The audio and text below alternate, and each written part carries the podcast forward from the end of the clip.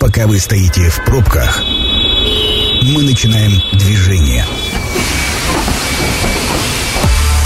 Осторожно, дверь закрывается. Следующая станция.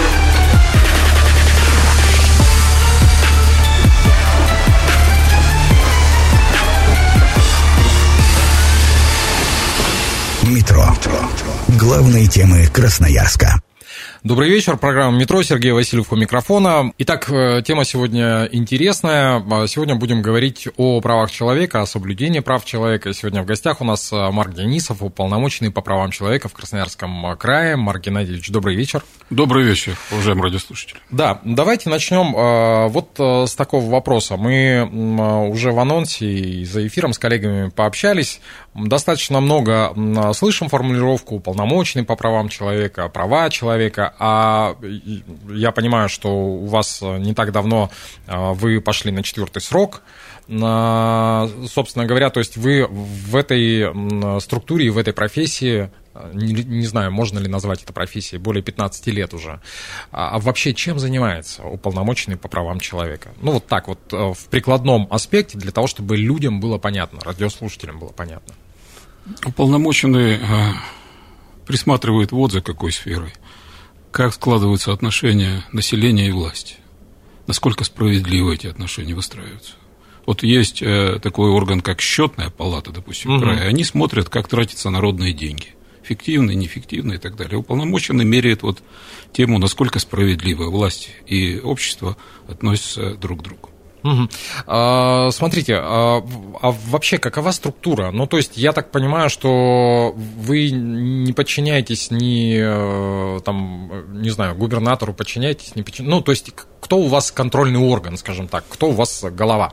Уполномоченный назначается законодательным собранием сроком на 5 лет, угу. И на период своих полномочий он не подконтролен и не подотчетен никому. У нас нет вертикали. Вот есть федеральный уполномоченный Татьяна Николаевна Москалькова, и у нас нет прямой соподчиненности. Она принимает участие в согласовании кандидатуры уполномоченного в случае его назначения или отставки досрочной, но вот прямого такого приказал, выполнил, такого нет. Скорее, скажем, товарищеские отношения. Угу. Слушайте, ну а вот как оценивается эффективность работы? В чем она измеряется? Ну вот опять же, почему спрашиваю? Я для себя просто задавал вопрос этот внутренний. Если человек работает на заводе, понятно, да, выполнил норму, молодец, значит, ты хорошо сделал работу, а если без брака, вообще хорошо. Там, не знаю, на радио у нас там сделал программу хорошо, молодец, рейтинги вверх, молодец. У вас как... Какими критериями измеряется вообще? В чем и кто, самое главное, если у вас нет вертикального соподчинения? Ну, то есть, кто определяет, что вы свою работу сделали хорошо?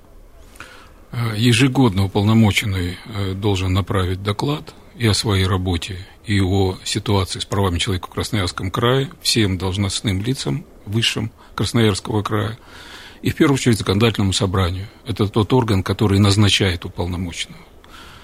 И именно законодательное собрание дает оценку и деятельности уполномоченного ежегодно, и ситуации с правами человека в Красноярском крае. Угу.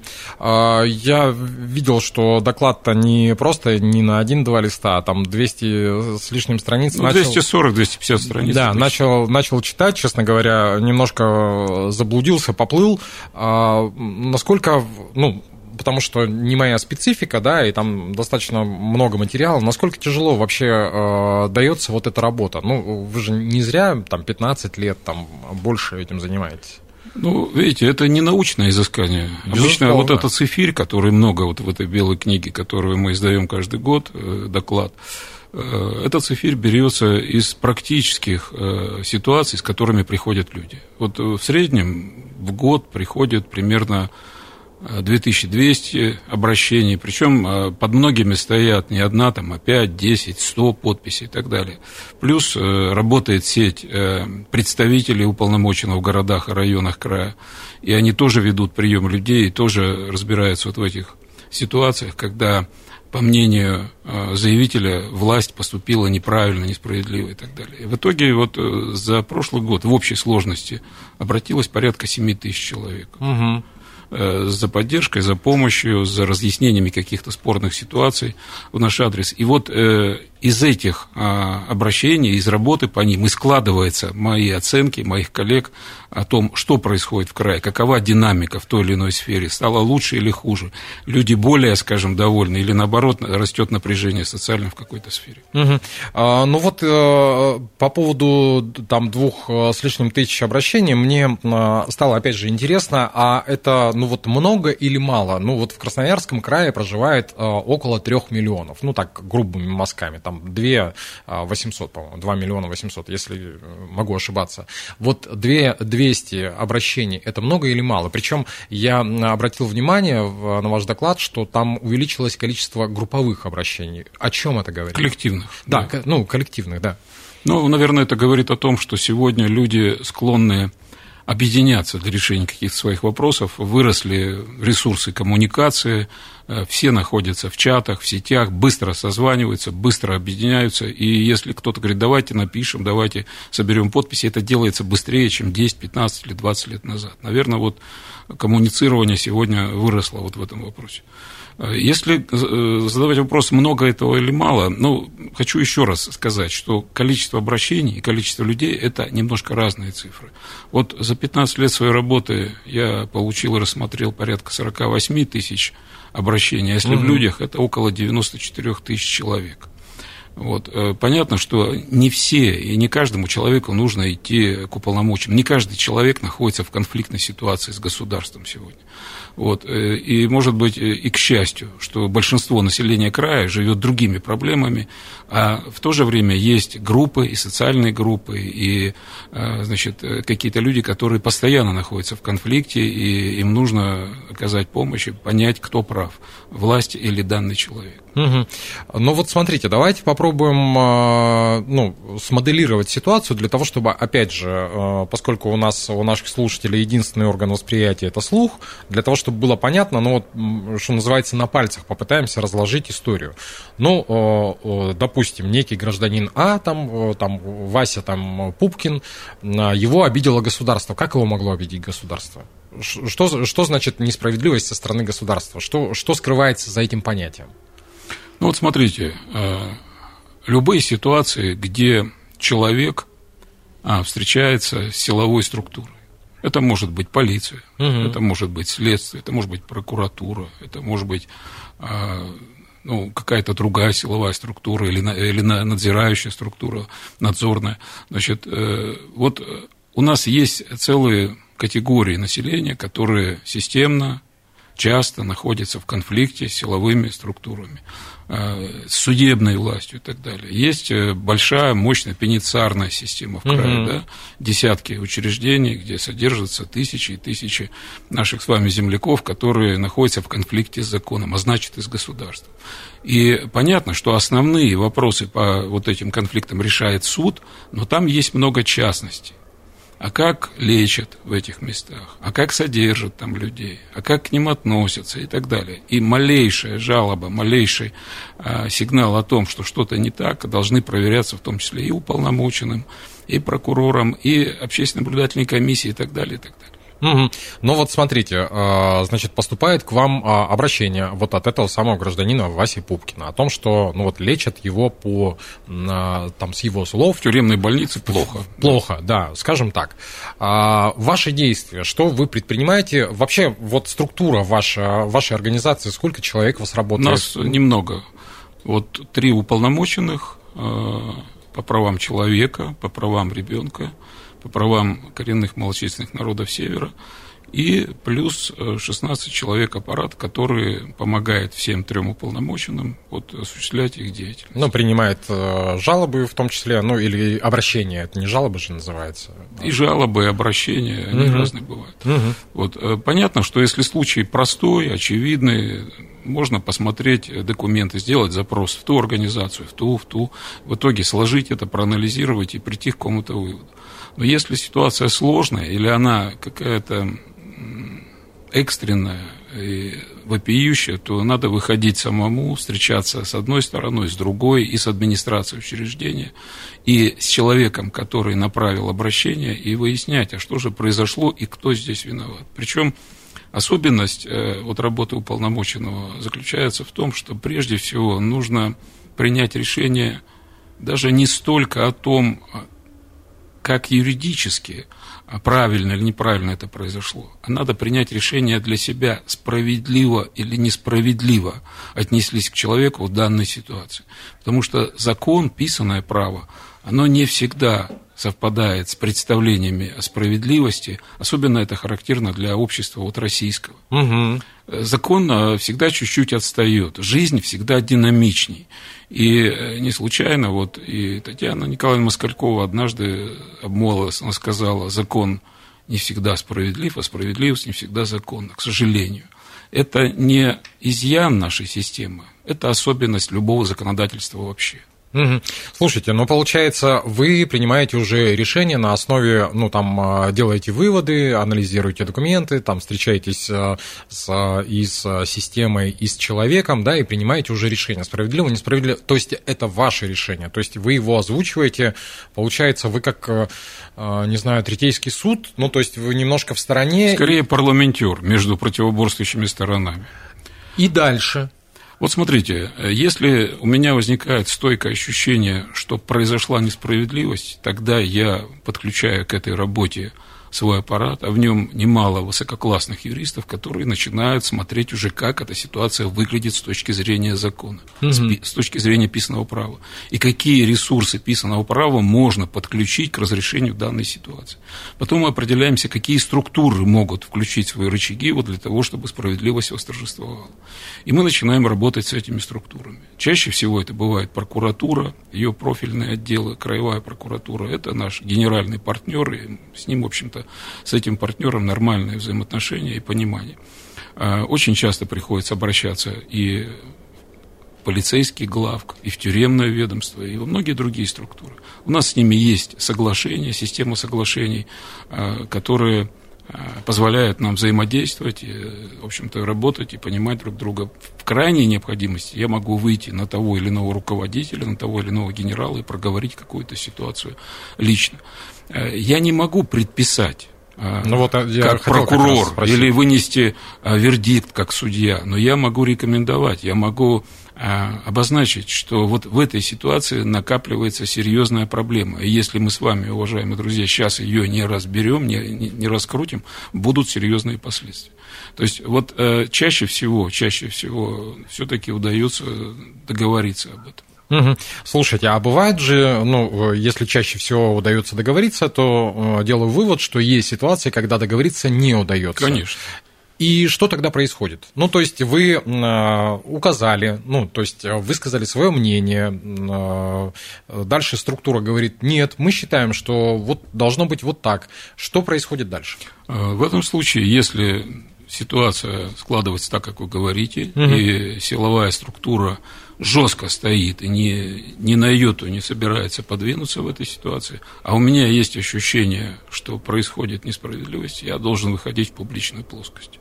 И я должен внятно и четко говорить это с трибуны или законодательного собрания, в прессе или где-то еще и так далее, о том, что происходит несправедливость, и это терпеть дальше невозможно. Угу. Но при всем при этом эта деятельность в корне отличается от адвокатуры, то есть вы не являетесь прямым адвокатом того или иного человека, но вы, тем не менее, вот говорите о несправедливости, да? Правильно? Чаще всего я действую в интересах неопределенного круга лиц. Понимаете, в интересах конкретного лица, ну, чаще всего работает адвокат.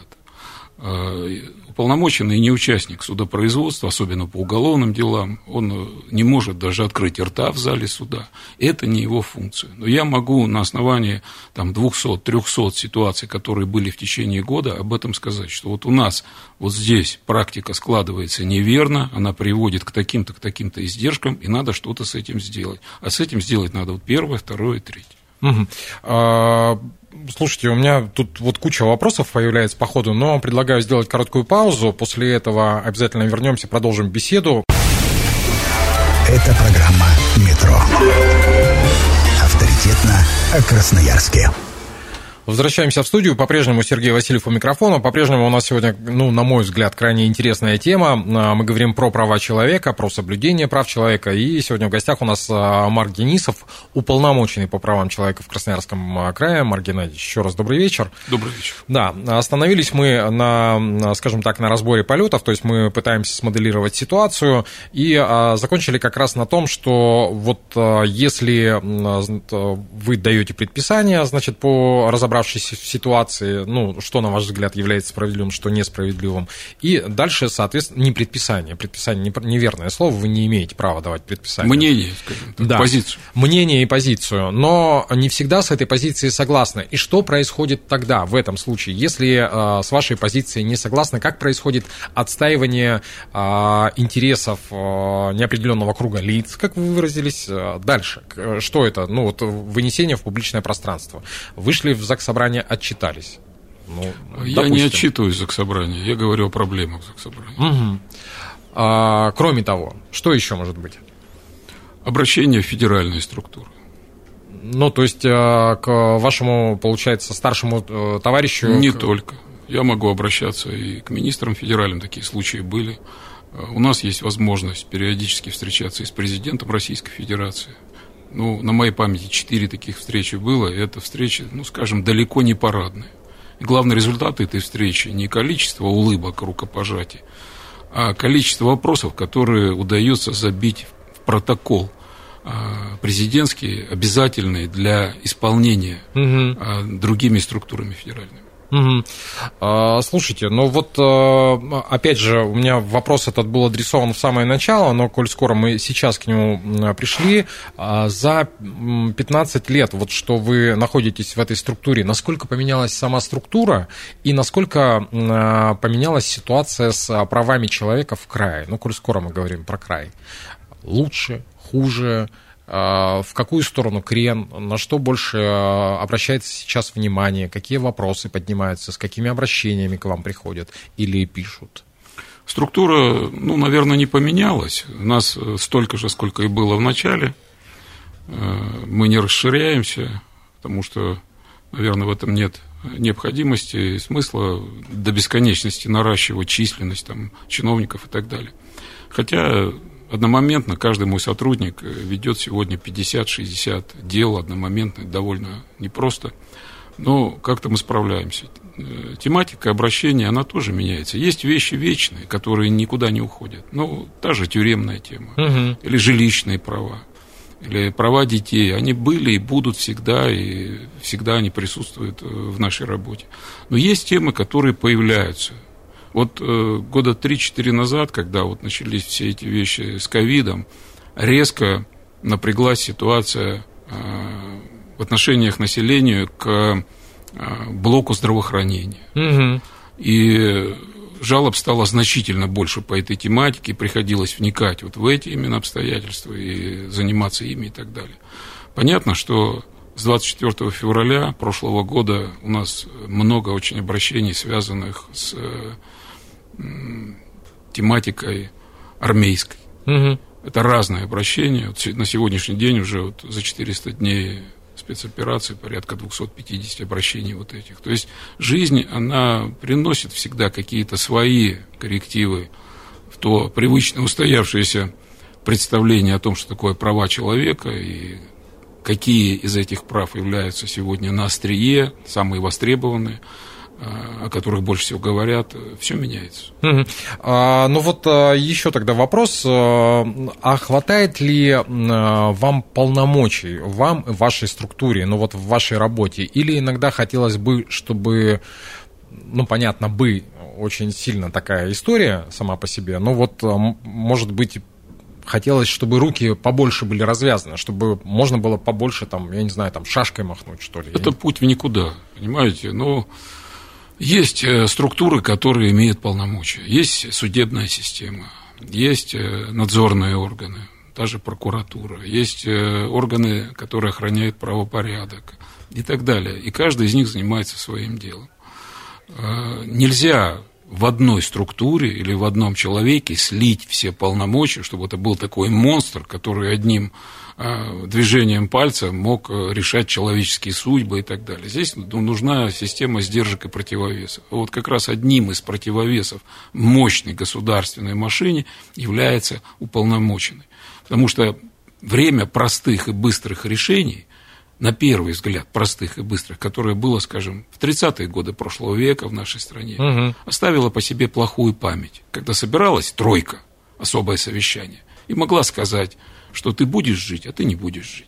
И, наверное, вот те времена ушли и безвозвратно. Сейчас система сдержек и противовесов работает. Джек Траут в свое время сказал, это есть такой маркетолог, что у любой самой сложной задачи есть самое простое на поверхности решение, и оно, как правило, неверное. Обычно неправильное. И оно, как правило, неверное, да. Слушайте, а бывали в вашей практике ситуации, что на вас представители власти жаловались или представители, не знаю, ФСИНа, кто полиции, что вот, дескать, есть такой вот у нас товарищ уполномоченный, не туда полез, не туда... Конечно. Это обязательно сопутствующее такое условие вот этой работы. Если ты выступаешь в роли посредника в конфликте, будь готов к тому, что либо одна сторона, либо другая, либо обе сразу посчитают, что ты действуешь неверно, что ты действуешь не так, как надо и так далее. Поэтому есть и жалобы граждан на меня о том, что я что-то сделал не так, или не доделал, или не применил, не снял трубку, не позвонил судье, не сказал срочно отмените свой приговор и пересудите все по новой, чтобы этот человек был доволен. Есть обиды, есть серьезные, скажем, конфликты с властными структурами, с силовыми структурами. В моей практике за 15 лет было все. И конфликтные ситуации, и резкое неприятие, и ругались, и мирились. Но жизнь продолжается, и надо быть готовым к этому. Если ты, например, работаешь в шахте, будь готов к тому, что на тебя может упасть кусок породы. Если ты работаешь уполномоченным, будь готов к тому, что твоя деятельность может быть оценена негативно какой-то из стороной конфликта. Слушайте, но вот я для себя понимаю, что у вас очень непростая работа, очень сложная и в моральном плане, и да и в физическом, чего греха таить. А почему же это что, сила привычки или вам это внутренне нравится? Почему вы продолжаете 15 с лишним лет этим заниматься и вот следующий срок? Что сподвигает вас на эту деятельность? Видите, любая работа, если ее стараться делать честно, трудна. Вот скажите, работа реаниматолога где-нибудь в больнице, который каждый день находится на операции, от его действий зависит жизнь человека, в буквальном смысле. Она простая. Да, нет, конечно. Работа учителя где-нибудь в сельской школе в нашем крае, она простая.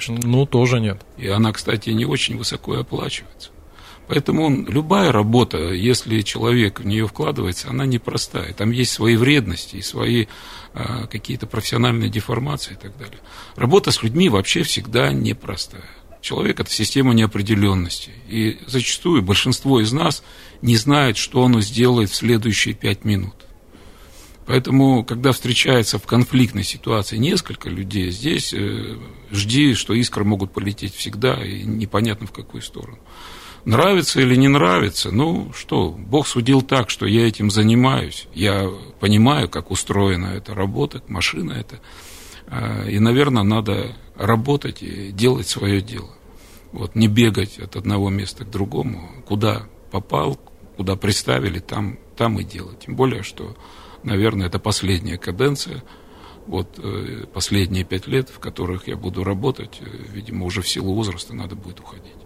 Слушайте, а у вас, я не знаю даже, как правильно сказать, у вас статус госслужащего или это вот некая вообще отдельная структура, которая ни в одну иерархию вообще близко не входит? Уполномоченное – это должностное лицо, это государственная должность Красноярского края.